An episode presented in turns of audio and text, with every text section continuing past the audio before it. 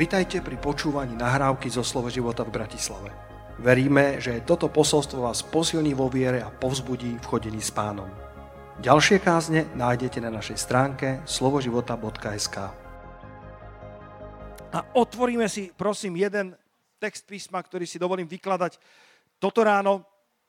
Uh, Lacko, môžeš priamo dať ten prvý slajd na obrazovku. To je Lukáš 10.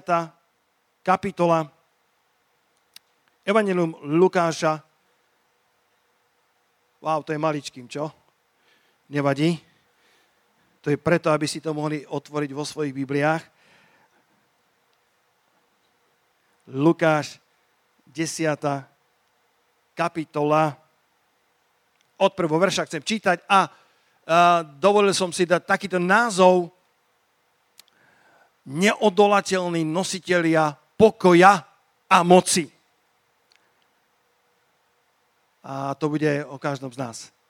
Neodolateľní nositelia pokoja a moci. A prečítam len, len túto pasáž, niektoré e, časti som si dovolil vyboldovať, lebo tie chcem zdôrazniť. Potom vyvolil pán aj iných 70 a poslal ich po dvoch pred svojou tvárou do každého mesta a na každé miesto, kde mal sám prísť. A vravel im, žatvy je mnoho, ale robotníkov je málo. Súhlasíte? Žatvy na Slovensku, v Srbsku, na Ukrajine, v Európe je stále mnoho. Ešte stále veľa duší, ktoré potrebujú zožaté do Božieho kráľovstva. Ešte stále sú miliardy ľudí, ktorí nikdy nepočuli evanelium podľa, podľa štatistík misiológov. A robotníkov je málo a verím, že to meníme a že robotníkov budujeme deň za dňom aj z tohto zboru, z tejto církvy. Preto proste pána žatvy, že by vypudil robotníkov do svojej žatvy. Povedz, páne, prosím, vypuď robotníkov do žatvy. Lebo pán hovorí, proste pána žatvy, že by vypudil, že by, že by vyslal ďalších robotníkov do, do svojej žatvy. A do ktoréhokoľvek domu vojdete, najprv tam povedzte, pokoj tomuto domu. A ak tam bude syn pokoja, váš pokoj odpočinie na ňom, inak sa navráti k vám. A verš 7. A v tom istom dome ostaňte, jediac a pijúc, čo je u nich, lebo robotník je hodný, hodný svojej mzdy, a do ktoréhokoľvek mesta vojdete, verš 8, a príjmu vás, jedzte, čo sa vám predloží a uzdravujte nemocných, ktorí sú v ňom a hovorte im, priviedžilo sa k vám Božie kráľovstvo. A ja chcem dnes hovoriť o, o neodolateľných nositeľoch pokoja a moci, ktorým sme my všetci, ktorí sme na tomto mieste. Pán Ježiš nemal iba 12 učeníkov, to boli tí elitní agenti, to bol, to bol ten Ethan Hunt z Mission Impossible. A to bol ten, to bol ten agent 007, James Bond, ktorý je, ktorý, ktorý, ktorý je perfektným reprezentantom jeho, jeho veličenstva. Ale pán mal aj 70 a tí 70, verím, že môžu reprezentovať každého z nás. Ešte stále pán má svojich 12, ešte stále má apoštolov, ešte stále má prorokov, učiteľov, pastorov, evangelistov. Ešte stále má svoje dary služobnosti, ale verím, že do tých 70 môžeme zaradiť jedného každého z nás. Nemá len tých elitných agentov, ale ka- s každým z nás počíta. Aleluja. S každým z nás počíta, aby sme prinášali tú najväčšiu, tú najlepšiu zväzť, ktorá kedy bola kázaná, zväzť Evanielia nášho Pána Iša Krista lebo evanelium ešte stále Božou mocou na spasenie každému, kto uverí.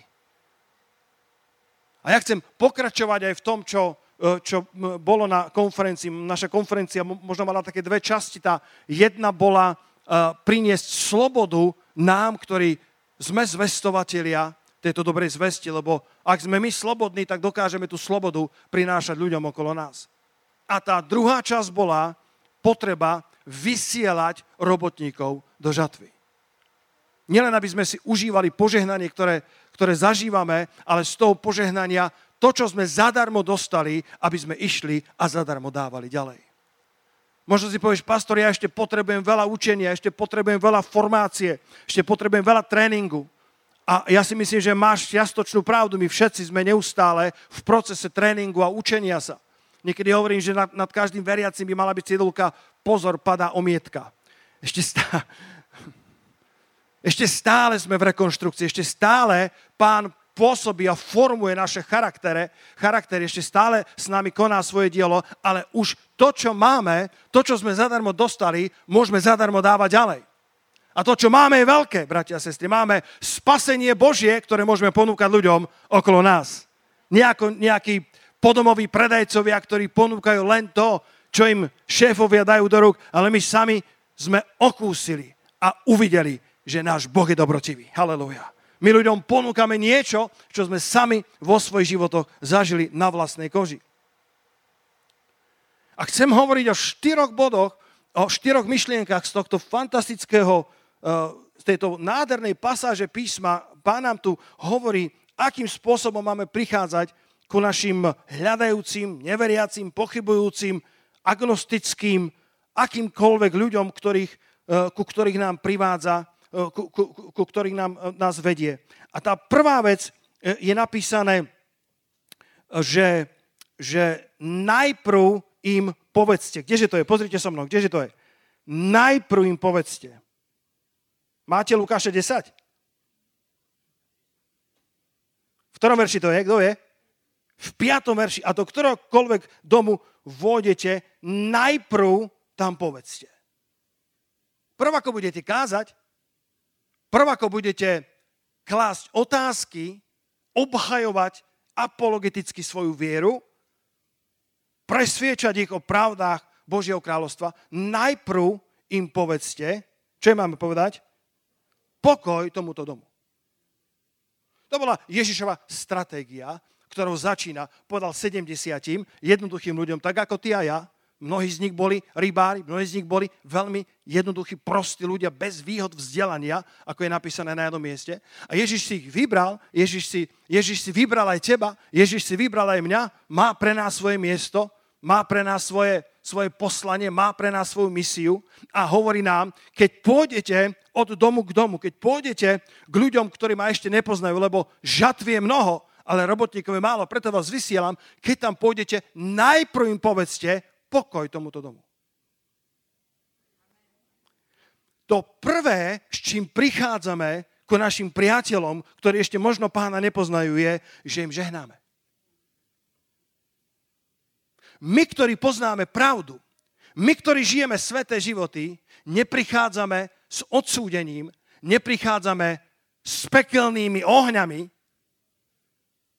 my prichádzame s postojom žehnania. Pokoj tomuto domu.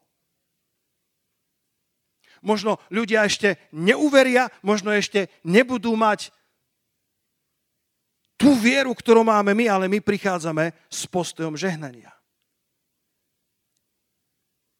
V... Kdeže to mám? Tu je to. Lukáš 9. kapitola. OK? To len o stránku naspäť, však? Dokonca na tej strane je to. Wow, preto mi to nešlo. Ja som myslel, že je to to isté. Lukáš 9. kapitola, a verš 51. A keď sa už doplňovali dni, aby bol vzatý hore do neba, pevne obrátil svoju tvár, že pôjde do Jeruzalema. A poslal poslov pred sebou a oni vošli do samaritánskeho mestečka, aby mu tam prihotovili, ale ho neprijali, pretože jeho tvár bola obrátená ísť do Jeruzalema. A keď to videli jeho učeníci Jakob a Ján, povedali, pane, či chceš, aby sme povedali, aby oheň zostúpil z neba a strávil ich, ako aj Eliáš urobil. Jakob a Ján mali prezývku synovia hromu. Boanengres. Boli moji bratranci. Ja som temperamentný človek. A oni povedali, wow, Čítali sme si, pane, akorát v dnešnom rannom zamyslení, že Eliáš zvolal oheň na tých, ktorí neverili. Či máme aj my tak urobiť? A myslím, že pán ich pochvália, povie, veľmi dobre ste čítali, áno, zvolajte oheň z neba na tých nevercov. Ale čo povedal pán? Ježiš sa obrátil, pokarahal ich a povedal, vy neviete, čieho ste ducha. Lebo syn človeka neprišiel zahubiť ľudské duše, ale spasiť. Môžete povedať všetci amen na to? Ježiš neprišiel zahubiť ľudské duše, neprišiel dať oheň na neveriacich, ale prišiel zachrániť to, čo bolo zahynulo. Keď prichádzajú na scénu synovia a cély kráľa kráľov, tak prichádzajú s pokojom Kristovým. Lebo v Lukášovi 10 je napísané, a jestli tam bude syn pokoja, verš 6, a ak tam bude syn pokoja, teda človek, ktorý ťa príjme, váš pokoj odpočinie na ňom, ináče sa navráti k vám. Kto z vás nosí Boží pokoj vo svojom srdci? To je jedna z najväčších devíz kresťanského života, že, že Boh nás naplňa radosťou a pokojom v našom verení. A on hovorí, že keď prídeme k ľuďom eh, do, do ich domovov, keď prídeme k ním, aby sme im prinášali uh, tú najväčšiu zväzť Evanielia, ktorá kedy bola zvestovaná, tak máme prichádzať s požehnaním pokoj tomuto domu a náš pokoj, to znamená, musíme ho nosiť, musíme ho v sebe mať. Náš pokoj spočinie na nich. Váš pokoj na ňom spočinie, hovorí iný preklad. V Efeženom 6. kapitole je napísané, že jedna z tých šiestich, respektíve siedmých zbraní, ak tam ráta, že modlitbu, našej výzbroje je mať nohy obuté v hotovosti Evanielia pokoja. Iný preklad hovorí, na nohy si obujte dobrú zväzť pokoja. Máme mať, máme mať plnú výzbroj a okrem meča, panciera, prilby a štítu viery a pásu pravdy, e, pravdy a, a, a modliať sa každou modlitbou je ešte, ešte, že máme mať nohy obuté v hotovosti Evanielia pokoja, respektíve mať obutú dobrú zväzť pokoja. Neprinášame len posolstvo ľuďom, my sme tým posolstvom. Kristus nás nádej slávy. Prichádzame žehnať našim priateľom. Prichádzame v prvom rade, aby sme prinášali pokoj do ich domovov. Neprichádzame ako nadradení, neprichádzame ako niekto, kto má zdvihnutý nos. Veľkí ľudia nemusia dať všetkým naokolo najavo, že sú veľkí. Väčšina veľkých ľudí nevie o tom, že sú veľkí. Ľudia okolo nich povedia, toto je veľký človek. Toto je človek s veľkým če. Ale väčšina ľudí, ktorí sú naozaj veľkí, väčšina ľudí, ktorí sú naozaj kvalitní, charakterní, alebo sú naozaj osobnosťou, väčšina z tých ľudí si to neuvedomuje, pretože, pretože veľkosť je spojená s pokorou srdca. Môžiš, kto z vás verí, že Môžiš bol veľký človek? Môžiš hovoril s pánom tvárov v tvár. Nie ako bežní proroci, ktorí dostávali posolstva z neba cez sny, cez videnia. Môžiš hovoril s Bohom ešte pred steri- e, novou zmluvou tvárov tvár. A predsa je napísané vo 4. Mojžišovej v 12. kapitole, vo verši 3. A Mojžiš bol veľmi pokorný človek, pokornejší od všetkých ľudí, ktorí boli na tvári zeme. Nebolo tak pokorného človeka, ako bol Mojžiš. Samozrejme je zaujímavosťou, že toto sám napísal o sebe. Lebo to je kniha Mojžišova. Ale keďže je to v písme, musí to byť pravda. A, a, a dokonca, keď ho obviňoval e, e, Áron a Miriam, keď ho obviňovali z toho, že spravil niečo, čo nebolo správne, tak Mojžiš sa ani len nebránil a bol to hospodin sám, ktorý si bránil svoj Mojžiša. Pokorní ľudia sú veľkí ľudia. A my prichádzame s odvahou, ale zároveň s pokorným a zlomeným srdcom a prinášame pokoj a požehnanie našim priateľom. Pamätáte na Námana Sýrského, o ktorom som kázal na konferencii?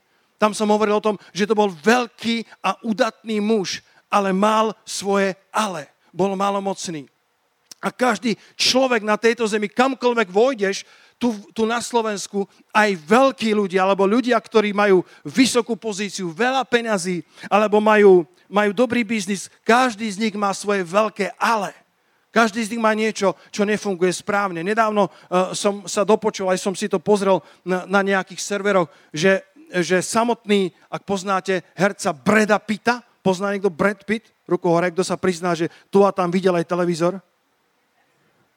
Brad Pitt, ktorý je teda celebritou uh, veľkého rangu, tak vyrastal v, v kresťanskej rodine, myslím, že to boli e, e, južní baptisti a dokonca v, v interviách povedal, že skúšal všetko, tak ako Šalamún, o ktorom, ktorý hovorí, ja som všetko vyskúšal, ja som vyskúšal od žien cez alkohol, cez bohatstvo, všetko som vyskúšal a predsa všetko je márnosť. A tento Brad Pitt sa nedávno dal počuť, že on takisto vyskúšal, čo sa len dalo, ale snaží sa znova a znova sa začínať vracať ku viere svojich rodičov, ktorých počúval za mlada, ako sa modlievali doma v nových jazykoch.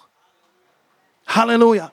Každý, aj ten veľký človek podľa, uh, podľa meradiel tohto sveta má svoje velikánske ale a na velikánske ale akéhokoľvek človeka má Boh svoje velikánske a nádherné odpovede. A ty a ja môžeme prinášať ako nositeľia týchto odpovedí do životov Breda Pita alebo človeka, ktorý je bez domova niekde na ulici. My môžeme prinášať evanelium pokoja a evanelium moci.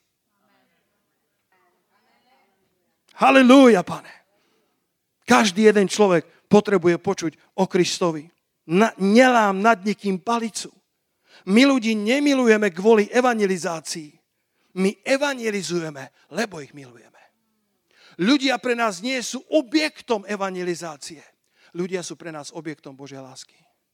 Každý jeden si zaslúži na svoje veľké, nezodpovedané ale Božiu odpoveď Boží výkričník na každý otáznik, ktorý kladú.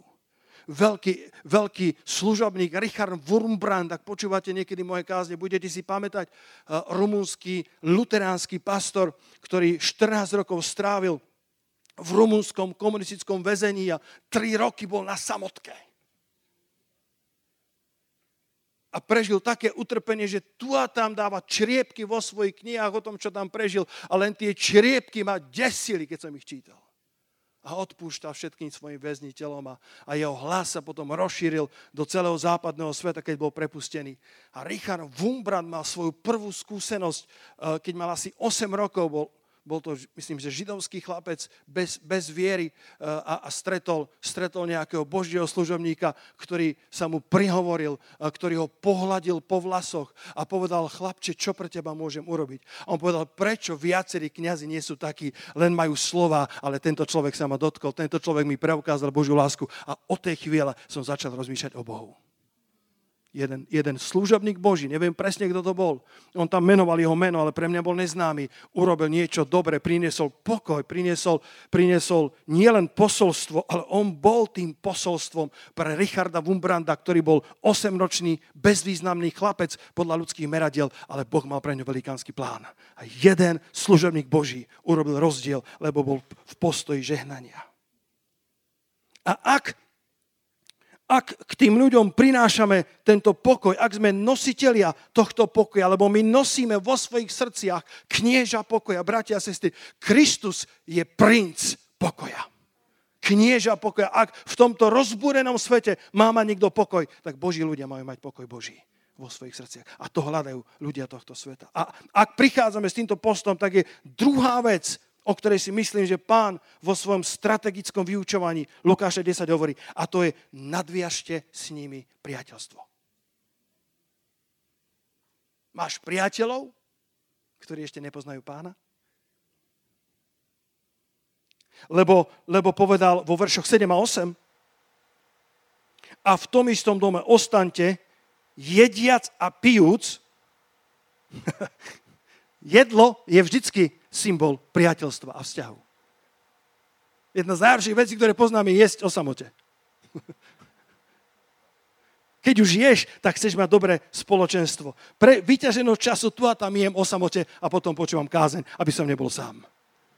Ale inak jedlo, zvlášť v týchto strednovýchodných e, časoch, bol symbolom vzťahu, obecenstva, spoločenstva jediac a pijúc, čo je u nich, lebo robotník je hoden svojim mzdy. Verš 8. Do ktoréhokoľvek mesta vojdete a príjmu vás, jedzte, čo sa vám predloží. To je vzťah. Povedzte vzťah. Nadviažte priateľstvo s nimi. Neboj sa mať priateľov v úvodzovkách zo sveta. Keď ľudia cítia, že sú prijatí, budú otvorení pre vzťah. Ježiš bol tak často s neveriacimi, neviem, aký máš obraz o Kristovi, možno si myslíš, že on bol na, na akomsi obláčku slávy a, a, a, a, len tak vznášal pomedzi Izraelitov. Ježiš bol nazvaný, obvinený, že žráč a pijan vína. Ale Ježiš nebol žráč ani pijan vína, ale bol tak často s rieštikmi, bol tak často s neveriacimi v ich domoch a, a stoloval s nimi a jedol s nimi a, a rozumel im tak ako nikto. Lebo je napísané, že Ježiš kázal a vyučoval tak, že ľudia boli, že, že im padla sánka. Že, že my sme už toto všetko počuli, ale takto sme to ešte nepočuli hovoriť nikoho. Ježiš hovoril s autoritou, Ježiš hovoril, hovoril s takou atraktivitou, že hriešnici a publikáni sa približovali k nemu, aby ho počuli. Lukáš 15. kapitola, ten príbeh o martornom synovi, začína tým, že všetci publikáni a hriešnici, všetci colníci, všetci mafiáni, všetci kočnerovia, halleluja, sa k nemu približovali a povedali, tohto učiteľa by som rád počúval tohto rabína, ten je iný ako, ako všetci rabíni, ktorých som kedy počul. Tento Ježiš dokáže k nám hovoriť spôsobom, ktorému rozumieme i my, ktorí sme hriešnici. Ako, aký jazyk používame my?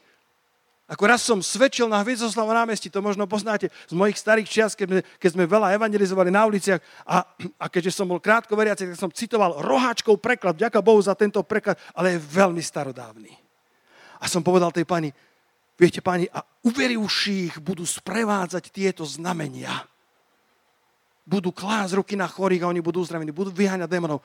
Ona sa tak pozerala s údivom, hovorí, pane, vy ste básnik. a hovorím, nie len citujem starý preklad profesora Roháčeka. Uverivších budú sprevádzať. Niekedy si neuvedomujeme, že náš slovník je tak veľmi náboženský že, že, že niekedy nám ľudia, ktorí nie sú naučení chodiť do zhromaždení, alebo ešte nie sú študentami roháčkov prekladu, možno nám úplne nerozumejú. A tu a tam nám nebudú rozumieť, nech sa snažíme akokoľvek, ale usilujeme sa tých ľudí milovať prv, ako ich budeme evangelizovať. Milovať za to, akí sú, nie milovať až dokiaľ budú počúvať. Milovať ich v tom stave, v ktorom sú veriac, že náš pán má moc zmeniť každého človeka. Od Richarda Wumbranta cez Breta Pita až po kohokoľvek, ku ktorému ťa pán privedie. To prvé je, žehnajte im. To druhé je, nadviažte priateľstvo s nimi. Hovorte jazykom, ktorému budú rozumieť.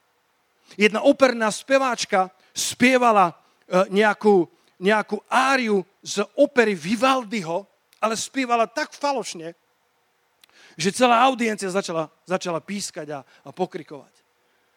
A ona, ona stíchla, prestala spievať a povedala, títo bezbožníci, títo ľudia, oni si vôbec nevážia Vivaldiho.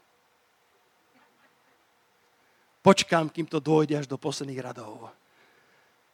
Oni si možno Vivaldiho vážili, akorát ona ho reprezentovala veľmi zle jej spev bol falošný, jej spev bol mimo tóniny a, a ľudia reagovali na to, že, že ty spievaš dobrú áriu, ale veľmi zlé. A ona povedala, vy si vôbec nevážite Vivaldiho. To nemalo nič spoločné s Vivaldím. Neobvinuj Vivaldiho, ten mal, ten mal dobrý notový zápis, ale to, ako si ty to zaspievala, tak to nás, to nám, to nám trhalo uši. To, to bolo ako, ako šúchanie po šmirgli. A tak aj my možno, možno nevždycky dobre reprezentujeme nášho kráľa a, a ľudia povedia, my nechceme vášho Boha. Ale bratia a sestry, poďme čo najlepšie spievať podľa notového zápisu Svetého písma o Kristovej moci, o Kristovej láske, o Kristovom odpustení. A verím, že mnohí si zamílujú Vivaldiho. Mnohí si zamílujú nášho pána, ako budeme dobre reprezentovať. Nadviažme s nimi priateľstvo, milujme. Ja, ja, ja mám rád ľudí. Povedz susedovi, a ja mám rád ľudí. Ja nemám rád iba kresťanov, ja vás mám rád, veľmi. Verte mi, veľmi vás mám rád. Ale ja mám rád ľudí, ja mám, ja mám, ja mám rád ľudí, ľudí ktorí sa, e, ktorých stretávam na uliciach. Ja sa prihovorím ku komukoľvek. Moja rodina vie, som nebezpečný človek. Ku komukoľvek sa prihovorím, lebo mám ich rád. Záleží mi na ich väčšnosti a sú ľudia, ktorých poznám niekoľko mesiacov, ba rokov a ešte som im nesvedčil. Pastor, ty si teda, no teda od teba by som to nečakal. Ty musíš svedčiť v momente. Prečo by som musel svedčiť v momente? Ja ich ľúbim. A keď Boh dá čas, aby som im povedal o Kristovi, som vždy pripravený. Keď mám vydať počet o svojej viere, stlačte gombík, opýtajte sa ma a idem. Povedz mi o tvojej viere. Idem. Ale niekedy, keď cítim, že tam vôbec nie je pripravená pôda, tak som len ich priateľ. Tak ako náš pán. Volali ho žráč a pian vína. A on nebol, ale bol tak často s riešnikmi, lebo sa približovali k nemu, lebo videli, tento rabín je niečo, čo sme ešte nezažili. Žena s alabastrov, alabastrovou nádobou. O, pozri sa, už, už mi to tam Lacko dal krásne, Lacko, pozrite, žehnajte im. To je prvé. A to druhé, nadviažte priateľstvo. Tá, tá žena s alabastrovou nádobou, keď, keď ju rozbila a vyšiel ten parfém, myslím, že niekde napísané, že stal 300 denárov. Koľko to je? Denár bola denná mzda robotníka. Ročný plat, povedzme, nie aby sme to zjednodušili. Čo je ročný plat? Daj, dajte nejakú sumu. No a teraz som stlačil gombík. 120 tisíc. Vidíš, toto sú dobrí ľudia, milión, ale takto sú učení. A tak, ke, ja neviem, keby to bolo, keby to bolo čo? 15 až 20 tisíc len tak rozbila pri jeho nohách a, a ľudia ako Judáš a podobní povedali, taká škoda, mohlo sa dať chudobným. Ale ona, rozbijúc tú alabastrovú nádobu, navoňala celú tú miestnosť tým, tým zácným, drahoceným 15 tisícovým parfémom. Niekedy ľudia nedostanú od nás hneď dávky Evanielia, ale nech vždy odchádzajú s parfémom Kristovej známosti v nás.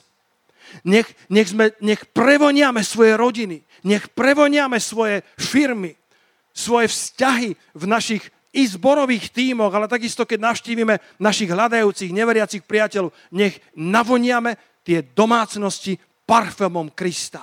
Možno si nebudú pamätať, čo sme im povedali, a budú si pamätať, ako sa cítili, keď boli s nami. Budú si pamätať ten pocit, budú si pamätať, čo sa v nich odohrávalo, keď boli s nami. Po tretie, naplňajte ich potreby. Lebo vo verši 9 hovorí, uzdravujte nemocných. Najprv prinášajte pokoj, žehnajte svojim priateľom. Váš pokoj nech spočíne na tej domácnosti, ak vás príjmu. Potom jedzte, pite spolu s nimi, majte vzťah, nadviažte priateľstvo, nebojte sa mať priateľov takzvané zo sveta. Zachovajte si svetosť, nedovolte, aby ich vplyv na vás bol väčší, ako je váš vplyv na nich. A potom naplňajte ich potreby. Uzdravujte chorých. Keď cítia, že si ich prijal, budú otvorení pre priateľstvo.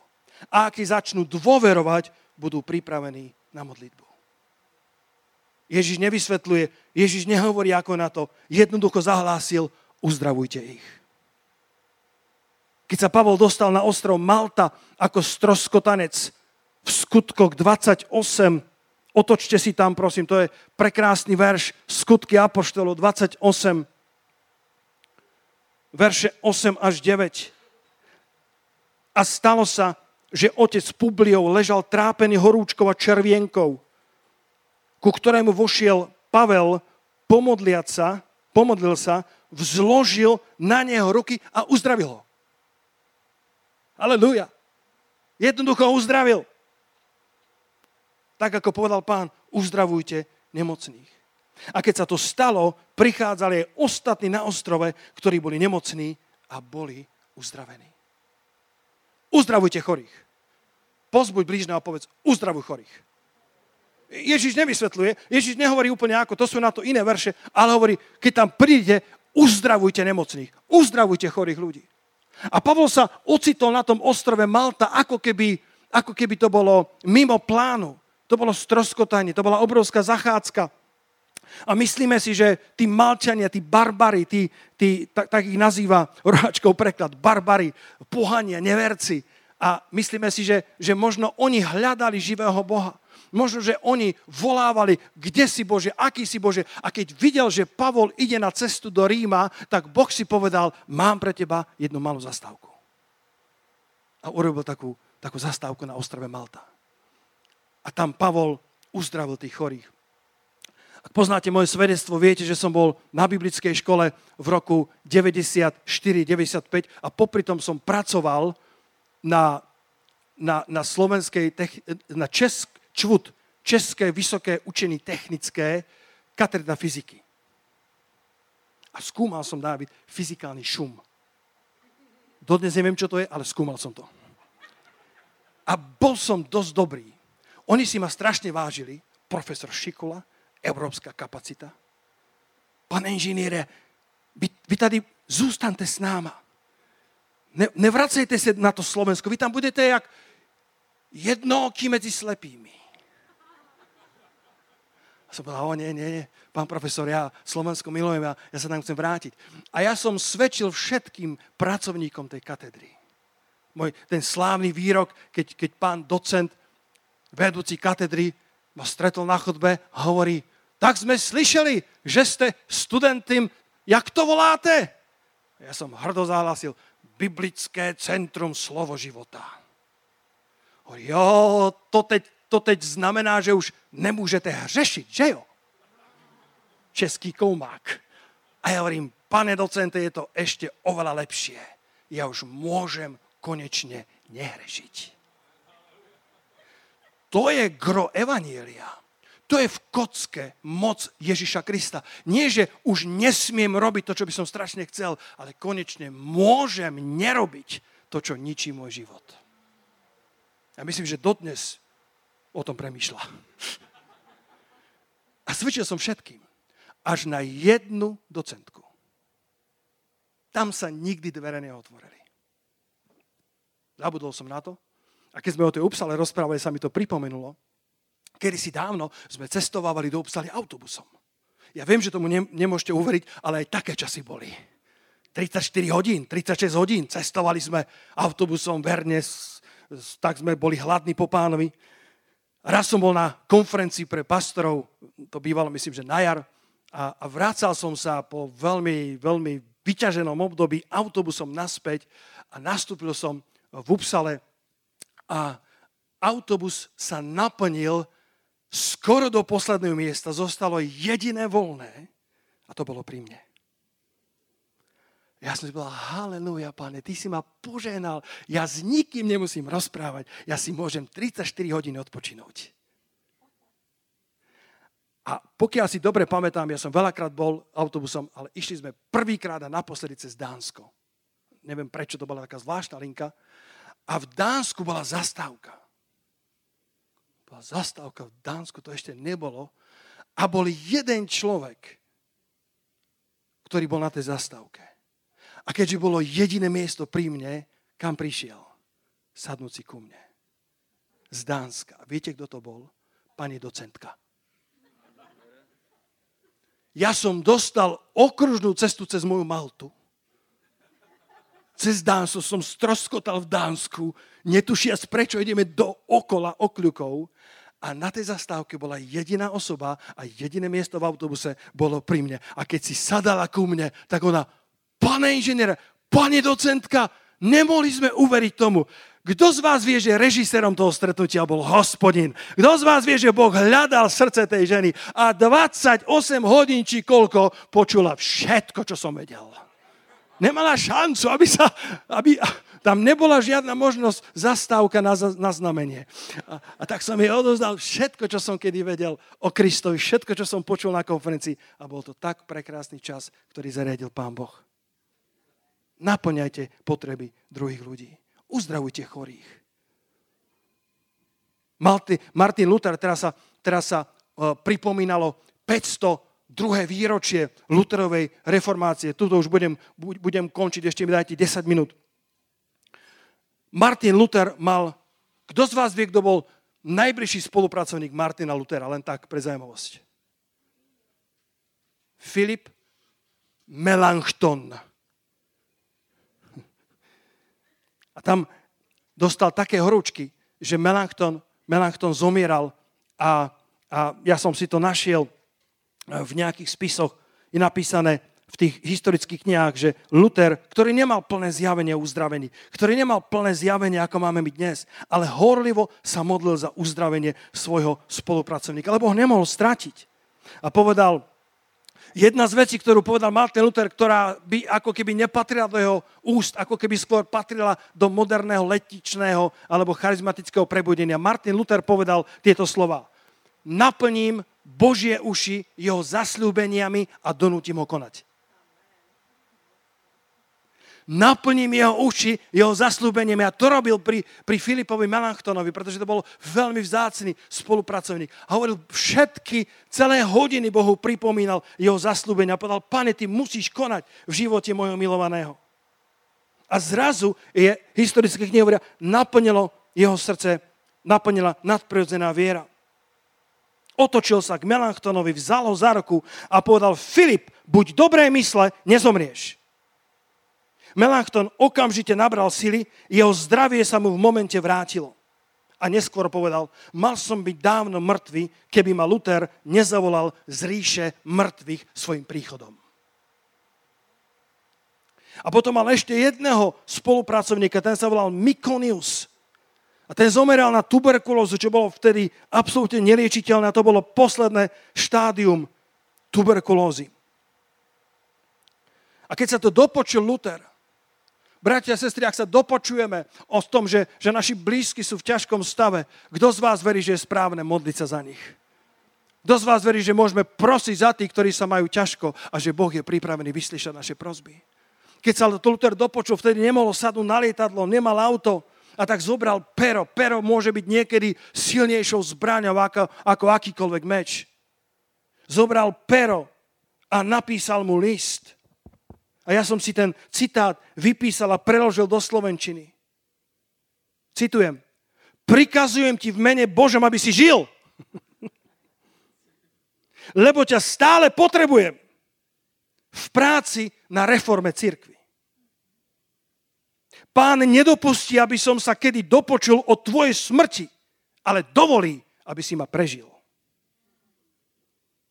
Za to sa modlím. To je moja vôľa. a nech sa táto moja vôľa naplní, lebo hľadám len to, aby som oslávil meno Božie. To bol dobrý luterán. Martin Luther ktorý sa modlil horlivo a ktorý napísal odvážne slova do tohto listu. Posledná, posledné štádium TBC. A keď sa list dostal k Mikoniovi, a čítal si ho, tak potom neskôr spomína, že ako keby cez Luterové slova počul Kristovo, Lazare, poď von. Naše slova, sme len ľudia, sú to prosté slova, ale ak sú to slova Božie, tak ako keby cez nás prehovala Kristus. Mikonius počul tie slova, čítal tie slova Luterovo, Luterové a ako keby cez jeho slova počul Kristové slova. Lazare, poď von. A Luterové slova sa splnili. Mikonius bol zázračné, uzdravený a Lutera prežil o dva mesiace. Dajme potles pánovi za to. Halleluja. Naozaj sa to stalo. Vieš, ale na to, aby si to mohol robiť, potrebuješ žiť blízko pánovi. Každý jeden z nás sa potrebujeme plniť Božím slovom, ako Otko hovoril, že nemôžeme dávať viacej, než čo sme sami prijali. Luther povedal, Luther v angličtine by sa povedal, že he was a character. Luther bol osobnosť. Luther bol naozaj zvláštna bytosť. Ja som o ňom prečítal niekoľko kníh. A on častokrát večeral s 50 60 študentami svojej univerzity a, a počas večere oni zapisovali jeho výroky a, a potom vydali uh, jeho výroky v mnohých knižných podobách. Jeden z jeho výrokov bol, Luther povedal, mám toľko veľa práce, že ju nedokážeme zvládnuť bez toho, aby som denne strávil s Bohom 3 hodiny na modlitbe. Potom povedal, povedal, ty sa modli a nech sa Boh starostí. My to robíme naopak. Ty sa modli. Ty predlož svoje starosti Bohu. ty mu odovzdaj svoje problémy. Ty vezmi toho človeka na nosidlách modlitby a predlož ho pánovi a nech Boh urobí zázrak. Nech Boh sa oslávi, nech Boh oslávi svoje meno. Ty sa modli a nech má starosti Boh. Je dosť veľký na to. Richard Wumbrand raz hovoril svojmu synovi, hovoril, synu, premýšľaj o Bohu. A syn povedal, ešte bol maličký, nech on premýšľa o mne, má väčšiu hlavu ako ja. Obidve je pravda. Premýšľaj o Bohu. Ale bratia sestry, Boh o nás veľmi premýšľa. Boh o nás veľmi sníva. Boh sa o nás veľmi stará. Bohu veľmi záleží na našich mikonioch, na našich melanchtonoch. Bohu veľmi záleží na našich blízkych. A keď sa budeme modliť horlivo za nich, Boh je pripravený vyslyšať. Žehnajte ľuďom. Buďte ich priateľmi. Naplňajte ich potreby. Uzdravujte chorých. Prednášajte ich prosby pred pána. A na záver, po štvrté, vo verši 9, v Lukášovi 10, pán povedal, hovorte im, priblížilo sa k vám Božie kráľovstvo. To štvrté je, hovorte im Božie slovo. Keď ste im žehnali, oni cítia, že ich ľúbite nie preto, že sú ako vy, ale preto, že ich ľúbite. Ak cítia prijatie, sú ochotní nadviezať priateľstvo. A ak je tam priateľstvo, vytvorí sa dôvera, aby vám mohli zveriť svoje problémy, svoje potreby a vy ich uzdravujte, vy sa modlite za nich k Bohu. A potom hovorte k ním Božie slovo. Dajte im Božie slovo. Povedzte im o Kristovi. Povedzte im o Božom kráľovstve. Možno toho nevieš veľa, ale to, čo vieš, je pre nich drahokamom. Stalo sa vám niekedy, že ste ľuďom hovorili o Kristovi a boli ste udivení z toho, ako dobre ste hovorili? Komu sa to stalo niekedy? Že si bol v šoku. A to si možno ani nebol e, 3 hodiny na modlitbách. Jednoducho si otvoril ústa a zrazu toľko múdrosti z teba išlo. Už, pane, to bolo tak dobré, že to nemohlo byť zo mňa. Ako v Káni Galilejskej. To som nedávno nad tým rozímal. Tam pán premenil vodu na víno zamávajte mi, kto pozná, vodu na víno premenil a, a ten starejší čo povedal? Že väčšinou to býva naopak, že to najlepšie víno dá na začiatku, potom sú všetci trošku v inej nálade a potom dáš hocičo, lebo nikto nerozpozná. Ale vy si to, ty si to robil naopak, ty si to najlepšie víno zanechal nakoniec. A ja som kedysi holdoval alkoholu, tak môžem povedať, že najlepšie víno je staré. Čím starší ročník, tým lepšie. Kvalitné víno je staré víno. A ak chceme dávať kvalitné veci, tak také zjavenie, ktoré som z toho dostal, je, že Boh v nás dokáže spraviť tú prácu rýchlo. Aby sme dávali kvalitné, čo v podstate na našu dĺžku chodenia s pánom nedáva logiku, malo by to byť horšie, ale on dokáže zázračne v nás vypôsobiť, aby keď sa nás pýtajú na kráľstvo Božie, aby sme vedeli odpovedať múdrosti. Keď budeme stať pred veľkými ľuďmi a jednoho dňa mnohí z nás budeme stať pred veľkými ľuďmi, pred niektorými sme, sme už stáli a keď otvoríme svoje ústa, tak vyjde Božia múdrosť. Tak ako Štefan, keď hovoril, tak je napísané, že videli jeho tvár ako aniela a múdrosti, ktoré hovoril, nedokázali odolať. Pán nás dokáže spraviť tento zázrak, že z teba výjdu také prúdy života, také múdrosti Božie, ktoré, ktoré sú tým kvalitným, starým, dobre vyzretým vínom, ktoré by normálne na tvoje vzdelanie, na tvoj vek s Kristom nesúladili. Nemalo by to byť tak, ale Boh v tebe spravil zázrak, že tvoje slova sú jeho slova a slúžiš ako z vlády, ktorú dáva Pán títo 70, keď sa navrátili, tak, tak dali radostnú zväzť svojmu pánovi a povedali, pane, aj démoni sa nám podávali v tvojom mene, v tvojom mene, mnohých chorých sme uzdravili a priniesli dobrú správu. A my, bratia a sestry, ako 70, ak mi dovolíte povedať tento obraz, my sme tiež poslaní do domácnosti, do životov našich susedov, priateľov, spolužiakov, aby sme pre nich boli dobrými nositeľmi zvesti, pokoja, a moci Božej.